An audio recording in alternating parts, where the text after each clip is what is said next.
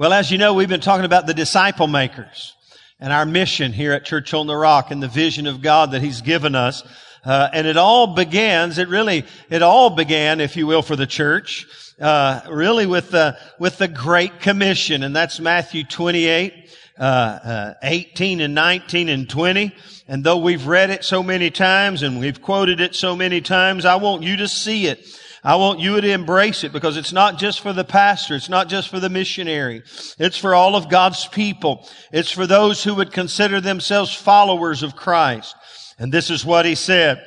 He said in verse 18, and Jesus came and spoke to them saying, all authority has been given to me in heaven and earth and on earth. Go therefore and make disciples of all nations, baptizing them in the name of the Father and of the Son and of the Holy Spirit teaching them to observe all things that I've commanded you. And lo, I'm with you always, even to the end of the age. And everybody say that last word. Amen. Let me just, uh, let me just comment here just for a moment. Let me ask you this question. I think I asked it maybe last Sunday. I know on Wednesday night. How many of you, God has taught you some things?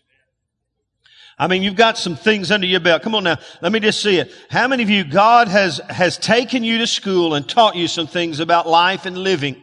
Okay? You know what Jesus said before he left? Those things that he taught you, that he commanded you, that he instructed you in. He says, you, you've got to take those to other people. You've got to take it to people and go with what God has given you and got, what God has taught you and what God has done in your life. You got to take it to the streets, if you will. You got to take it to your neighbors. You got to take it to all the world. Go in, everybody say all the world and it says make disciples. Now, our mission statement here at Church on the Rock North that we've been kind of hammering home really encompasses uh, this great commission call that all of us have, and it's fourfold. Let's read it together. We're called to gather.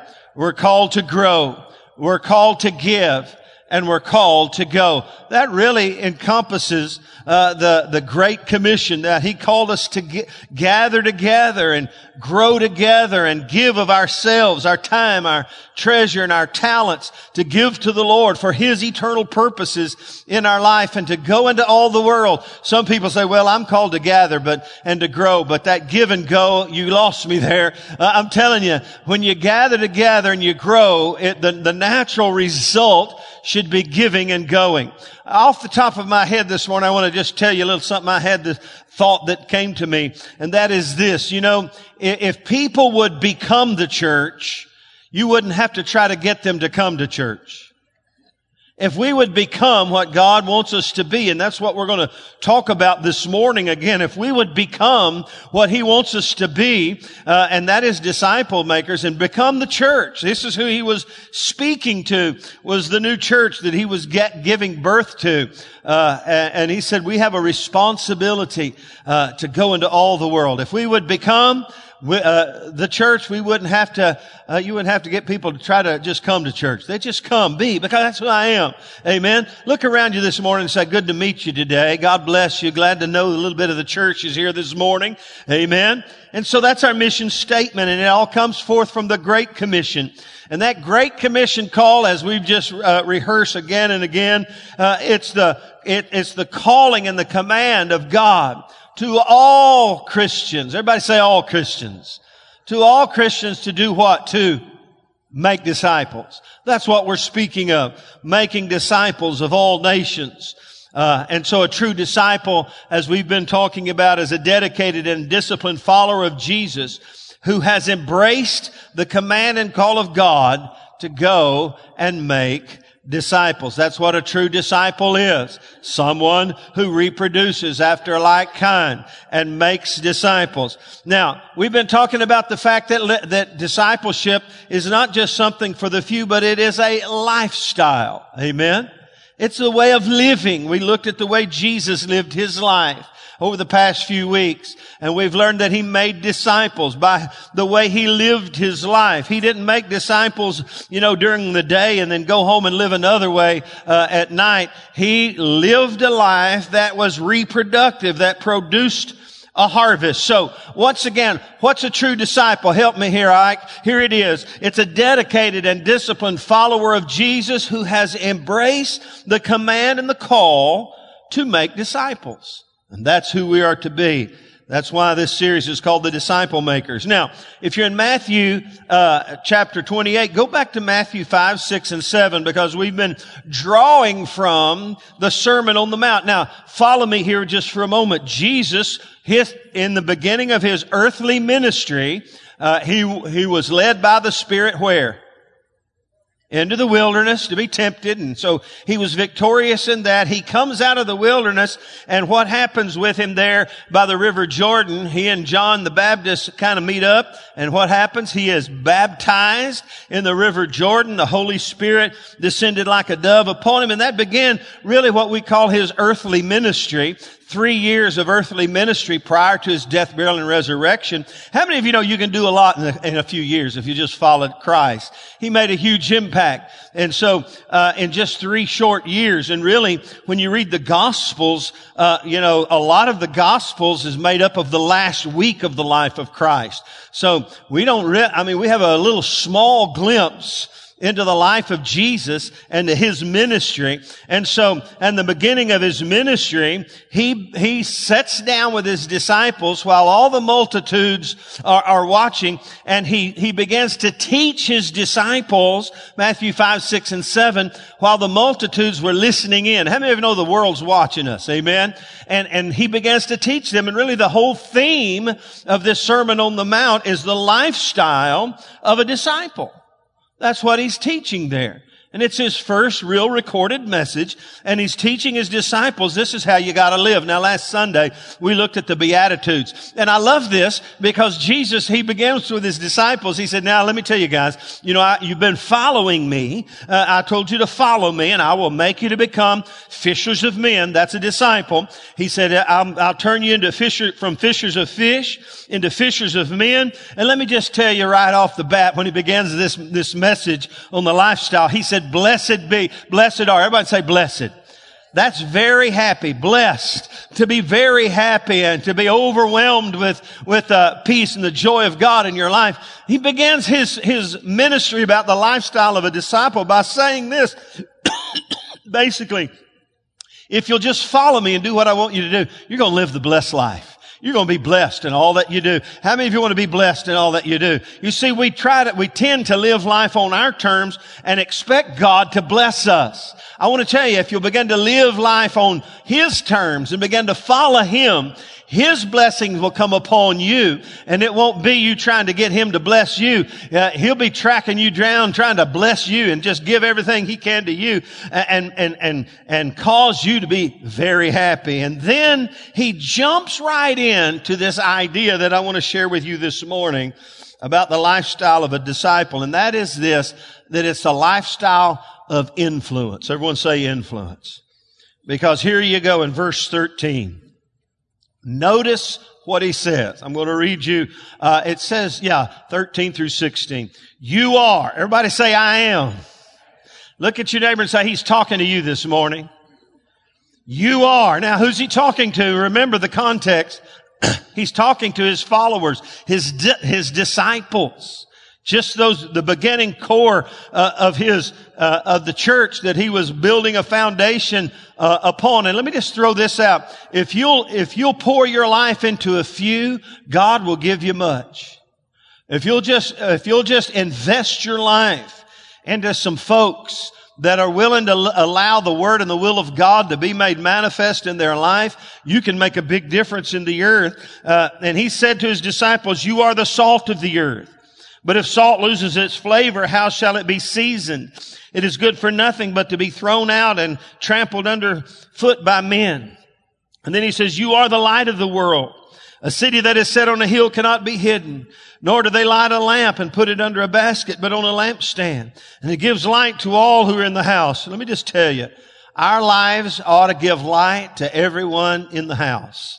Everyone we come in contact with. And then he says verse 16 and kind of builds on this thought of influence. Let your light so shine before men that they may see your good works and glorify your Father in heaven. How many of you see the influence going on right there? That the way we live our life and the identity of who we are as believers begins to invade and, impact the culture around us. Listen, we got a culture that needs transformation. Listen, we have the power over culture. We have the power over the world, the flesh, and the devil. And the way we live our life in this life has the power to make a huge difference in this world. Somebody say amen. He says you are. And now notice this. Here's his his ragtag team. Have you ever been a part of a ragtag team? Uh, in fact, if you, if you, look at sports, a lot of times there, so there was some ragtag teams. I think of, I don't remember the year, but the U.S. had a, a, ice hockey team that was the ragtag team and something got upon them and they ended up winning the gold medal and no one believed it, but it was a ragtag team and Jesus had him a ragtag team. I'm telling you, tax collectors, fishermen, kind of the just everyday folks and then uppity folks, all different kinds of folks. And he gets them together in his first real recorded message and, and this lifestyle of discipleship theme, he tells them something about themselves. He does not speak to them uh, about what they will one day be. He says, let me just declare it over you as disciples and follow. You are the salt of the earth. You are. Everybody say we are. Everybody say I am. Look at your neighbor and say you are.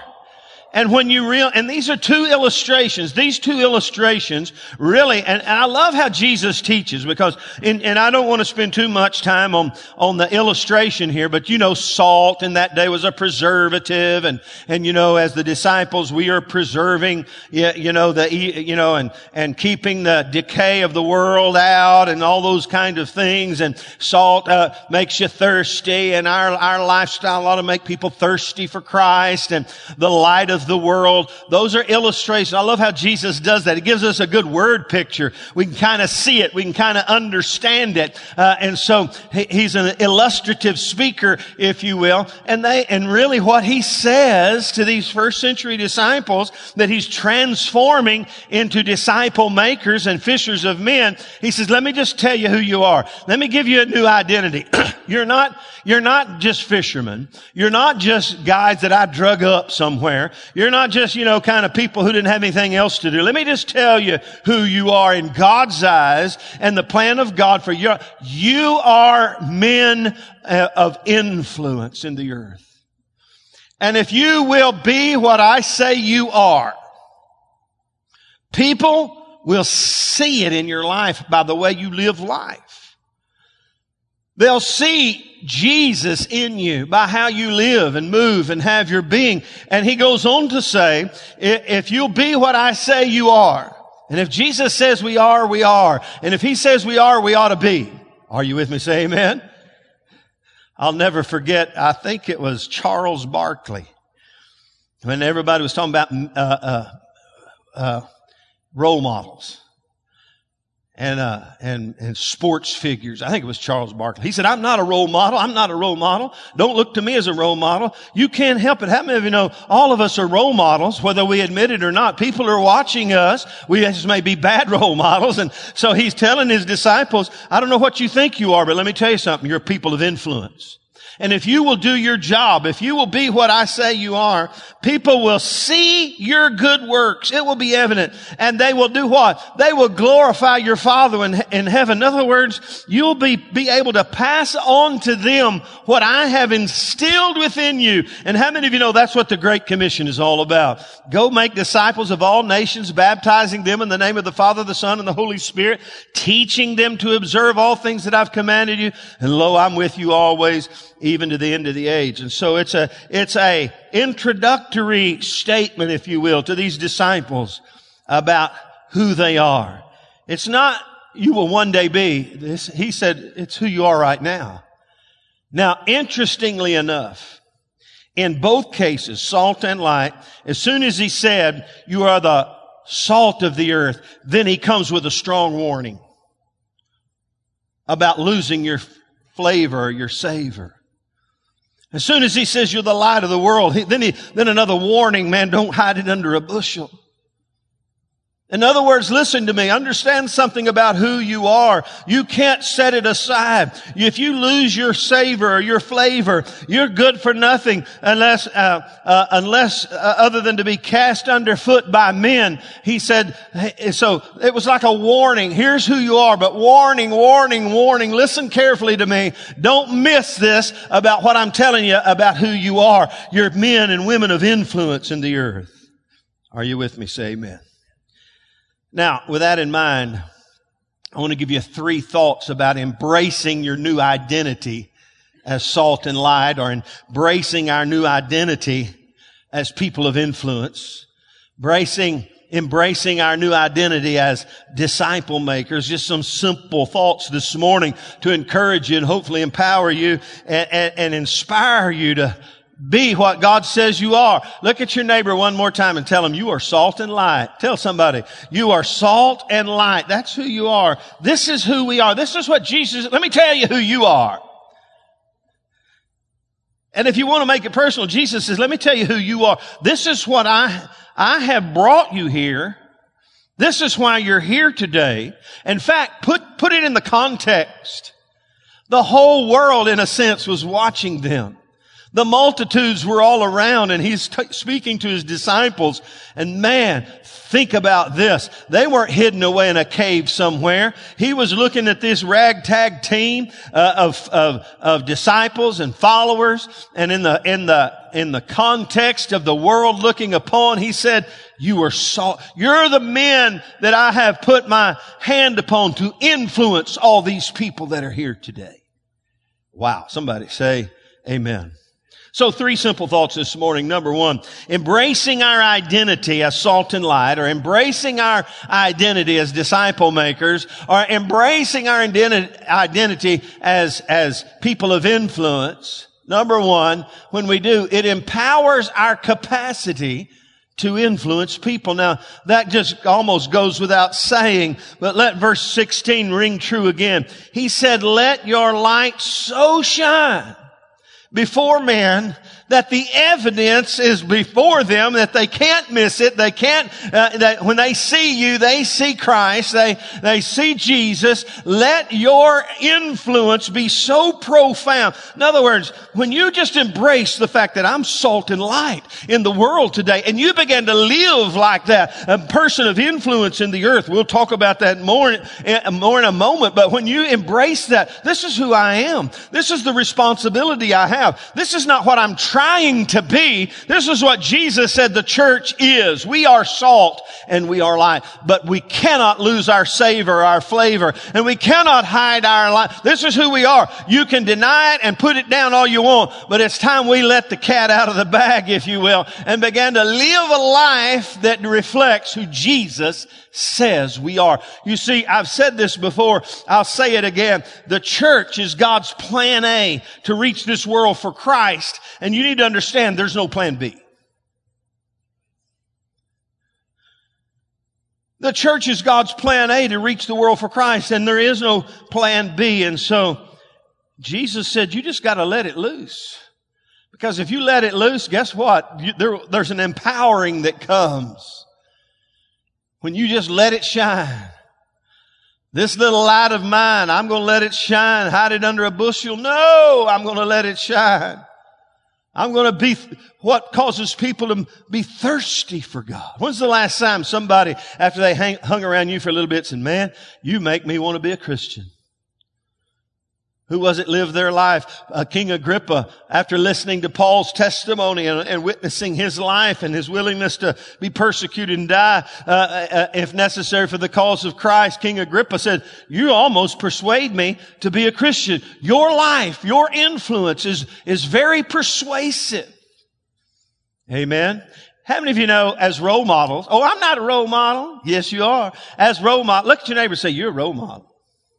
As role models, we have a responsibility to be the right kind of role model and cause people to want to follow Christ and to give their life to Christ. And so it empowers us. Embracing who you are empowers our capacity to influence more. It's like almost like the snowball effect. When you begin to just live like, like Christ would have you live and you begin to be light and, and, and salt in the earth, there's a snowball effect that begins to take place and one thing builds upon on another. And that, how many of you know that's what discipleship is all about? It's the snowball effect. Jesus took 12 and he just began to pour his life into 12. Now he ministered to the multitudes, but he was, he was, he was, he was raising up 12 leaders and one of them was a devil. How many of you know not everybody's going to make it, but hey, you got to find somebody and invest your life in them. And Jesus knew if they, they would get it, then there would be a snowball effect. Did you know you're here today because of the snowball effect of the first century disciples in the first century church.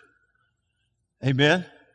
It empowers our capacity to influence the world, just embracing who we are. Number two, and this will be a little more in depth.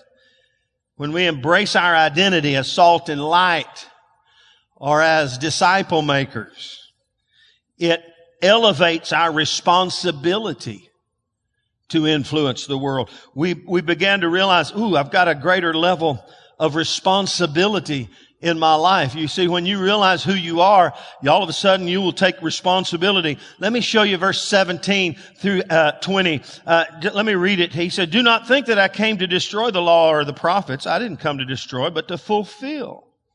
For assuredly I say to you, till heaven and earth pass away, one jot or one tittle will by no means pass from the law until all is fulfilled. Now follow this. He's talking to his disciples and their responsibility to be influenced. Whoever therefore breaks one of the least of these commandments and teaches men so shall be called least in the kingdom of heaven. But whoever does, now, oh, here we go. Here, here he, here he is. He's talking about making disciples again. Whoever does and teaches men to do so. See that? Whoever therefore what does he say? But whoever does and teaches them, he shall be called great in the kingdom of heaven. Did you see that? He's talking to his disciples. He said, you know, let me tell you about the law. I came to fulfill the law, but let me tell you what your responsibility is. It's to be a role model to those who, who that you're influencing him. The things that you, that you've been taught, you teach them. You obey what I tell you and you teach others also. Sounds a little bit like the Great Commission to me. How about you? Are you with me? Say amen. And so, the responsibility becomes profound and all of a sudden they begin to realize, oh, oh, wait a minute now. Huh. Ooh. I thought we're just supposed to follow him and be good followers. All of a sudden on his first message, his first rattle out of the box, the, the lifestyle of a disciple, he starts telling me that I've got to, mm, I've got to, uh, make disciples myself. I thought I'm just following Jesus. No, your responsibility is go make more disciples. And all of a sudden, these disciples, uh, whether they caught it or not, the, the, the, the responsibility began to, to grow in their life that God was looking to them. And then he says this phrase here. He says, unless your righteousness exceeds the righteousness of the scribes and the Pharisees, what does he say? You will by no means enter the kingdom of heaven. In other words, you've got a big responsibility to live a life that would exceed the religious, I'll say it, the religious lifestyle of the Pharisees and the Sadducees. He said, you've got a big responsibility on your hands. You gotta do what I say do. You gotta teach what I say teach. In other words, if you as salt and light, here's how it plays out. Here's the, here, if you were wondering what I was talking about a few moments ago when I said you're salt and light, let me kind of clarify for you. Let me kind of bring it to the, to, to the front here. That illustration about salt and light and being people of influence that are so influential that others would see Christ in you and see your good works and glorify your Father in heaven. Let me tell you how it plays out on a daily basis. You obey what I teach you and you go teach it to other people. That's how it plays out. That's how you become salt and light. That's the evidence of salt and light is, is passing on what you've learned and, and raising up a new generation of disciple makers. I've said it this way in different ways over the years. I've said it this way. We've got to become people who know the way, people who go the way, and people who show the way. Everyone say know the way. You know, if you don't know the way, you can't go the way and you certainly can't show the way. You gotta know the way. This is the way the Bible says go ye in it. You gotta know the way, but then you gotta be able to show the way and go the way and, and, and, and raise up a new generation of people to know the way, go the way and show the way. This is the way. Go ye in. Let me tell you something. There's a whole lot of folks in this world trying to tell somebody how to live life. I'm telling you, there's a lot of negative influence in the earth. We can't let the world, world tell our children or our grandchildren or our children's children to the third and fourth generation which way they need to go. We need to be a voice in the darkness. We need to be a light in the darkness saying, this is the way. Go ye in it. Somebody say amen. And then of course, we've been repeating this thought that God's raising up a gener- generation of people who model and they mentor and they multiply. Everyone say model, in other words, I'm an example, mentor. Someone say mentor.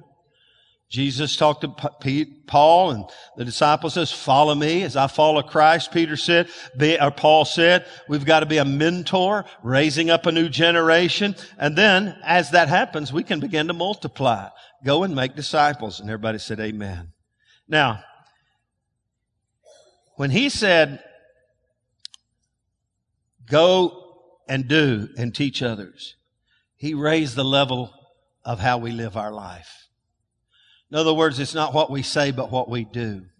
Not only what we do, but how we share with others what we do. We embrace our identity. It elevates our responsibility. Somebody say elevate. In other words, it lifts it to another level. Uh, in fact, look what he says in verse 20. He says this, unless your righteousness exceeds, in, other words, is raised to another level above the righteousness of the scribes and the Pharisees, you'll know by, by no means uh, enter the kingdom of heaven. He was raising the bar of how they were going to live their life from here on out. Listen, I want to tell you something. If you're going to be a disciple maker, you got, we got to raise the bar. And here's what Jesus was teaching them. And, and then he hits about, oh, oh, let me just say, one, two, three, four, five, six different topics. It's like a it's, but it really is a big illustration. He's not just talking about six different topics. He's given a bigger picture here. And let me show it to you by way of these verses. When he says to his disciples, you gotta, you gotta obey it and then you gotta teach it to others. If you don't, if you don't raise the bar of how you live your life and how you influence the world, let me show you where they're at and I'll tell you where you need to be. Here's where they are and I'm going to show you where you need to be. You got that? That, here's where they are. Let me show it to you. Verse 21. You have heard that it was said to those of old, you shall not murder. Whoever murders will be in danger of the judgment. You, okay, here, you know what he's saying? Here's where they're at. Let me tell you where you need to be living. He says, but I say to you that whoever is angry with his brother without a cause shall be in danger of the judgment. Whoever says to his brother, Raca, which is fool, shall be in danger of the council. But whoever says, you fool, shall be in danger of hellfire. Therefore, if you bring your gift to the altar and there remember that your brother has something against you, leave your gift, therefore before the altar and go your way. First be reconciled. Somebody say reconcile. What's he saying to him? He said, listen, this is where they're at. Let me tell you where you need to live. This is where you need to raise the bar of influence in your, and, in how you deal with others. This is where they are. It's time to raise the bar and become someone who knows how to be reconciled not only with God, but with one another. This is the lifestyle of a disciple. And he says, if your brother, in fact, have you ever had someone have something against you and you didn't understand why? That's what he's talking about. They got something against me. He says, if, he says, if you bring your gift to the altar and therefore remember that your brother has something against you, leave your gift there before the altar. Go your way. First be reconciled to your brother and then come and bring and offer your gift. You know what he didn't say? He didn't say, if you have an ought against your brother. He said, if your brother has an ought against you. In other words, we are the proactive ones. Let me tell you where you live life. We're proactive in getting right with God and other people. Read Matthew 6 about forgiveness. And then he's verse 27, look, look at it again. He says, you have heard that it was said to those of old, you shall not commit adultery. This is where they are. But I say to you, whoever looks at a woman to lust for her has already committed adultery with her in his heart. This is where we've got to live. This is where they are. This is, see, he's saying, listen, people of influence, salt and light, people who obey the word of God and teach other, you gotta live it out. You gotta raise the bar. Somebody says, time we raise the bar.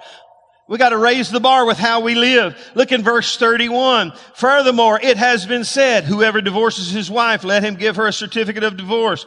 But I say to you, whoever divorces his wife for any reason except sexual immorality causes her to commit adultery. And in, in Jesus' day and in these religious leaders' day, they had changed the Old Testament reading for their benefit so they could have a divorce without having a real reason for a divorce. Here's what Jesus is saying. And this is the bigger picture. He, he, yes, he's talking talking about reconciliation. He's talking about lust. He's talking about marriage and, and divorce. But here's what he's saying to his disciples in all these things that we are involved with, the things that we face on a daily basis. If you're going to follow me, you got to raise the bar. If you're going to be a person of influence that others can follow, true salt and light, you got to raise the bar with how you live life on planet earth.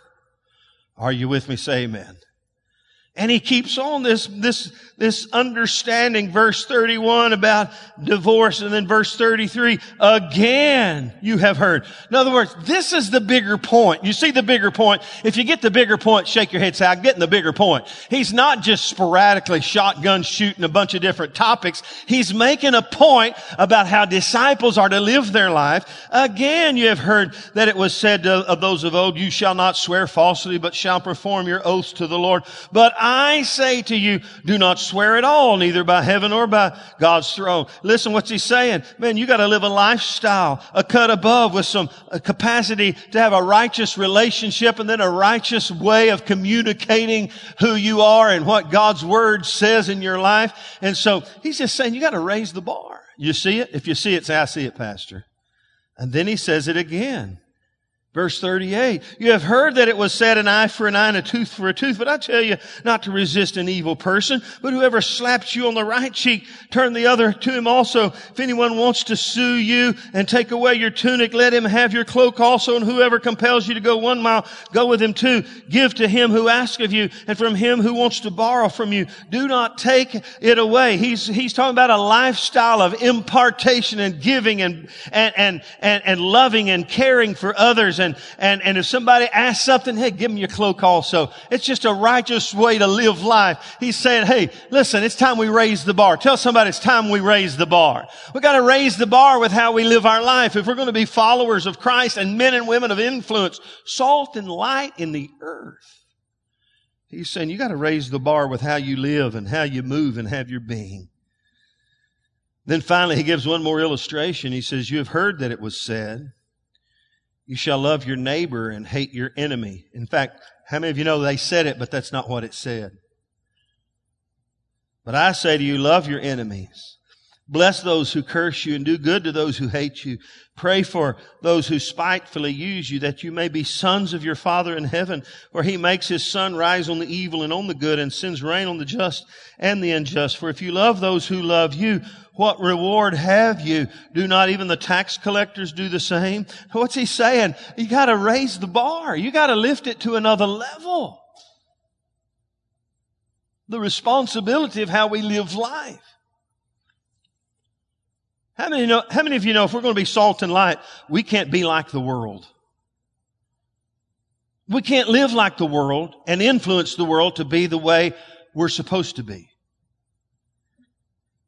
And that's what Jesus is saying in all these illustrations. Yes, there's great truth about divorce. There's a great truth about loving your enemies. There's a great truth about reconciliation and about guarding your heart from immorality and having a, don't let the spirit of divorce into your heart and life. There's great uh, revelation here, but the big picture is it's time we live the way Jesus would have us live if we're going to be salt and light.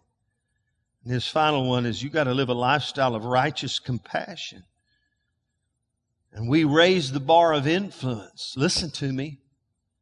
Not just in what we say, but how we live our life. And if we live our life like who we are, we are salt and light, people will see our good works and glorify our Father in heaven. And we are people of influence. And the question may be that we all should ask ourselves, and how is that going in our life? How's the level of influence for the cause of Christ going? Well, let me just give you one more thought this morning. And that is this, embracing our identity as salt and light, as people of influence, as disciple makers, escalates the influence of His identity upon us. Read that with me out loud. It escalates the influence of His identity upon us. Let me show you how He finishes this off. This little illustration that He's given about raising the bar. Remember verse 20, what did He say? Unless your righteousness exceeds the lifestyle and the righteousness of the religious people of the earth, you're by no means going to enter the kingdom of heaven. You got to raise the bar with how you live your life and that will be influential in the world around you. But look what he says here in, in verse, oh, down in verse 48. He says this, uh, therefore, in other words, when you see the therefore, you look back, see what the therefore was there for. Therefore, if you catch what I said about raising the bar of, of the way you live your life as people of influence, therefore you shall be perfect just as your Father in heaven is perfect. Somebody say perfect. Now, he's not talking about perfection. He's talking about being complete and whole. Everyone say complete and whole. Now, follow with me. Jesus said, this is who you are. You are what? You are. And that's people of influence, right? Everyone say it. You are. And you are. He didn't say you're gonna, hopefully will be he said, you are. This is who you are. If you're a follower of me, if you're going to be a fisher of men, you are. This is who you are. This is who you, this is not what I hope you'll be. This is who you are. Now you can deny it and hide it under a bushel. You can, you can refuse it and you'll be good for nothing and be trampled underfoot by men. But this is who I say you are.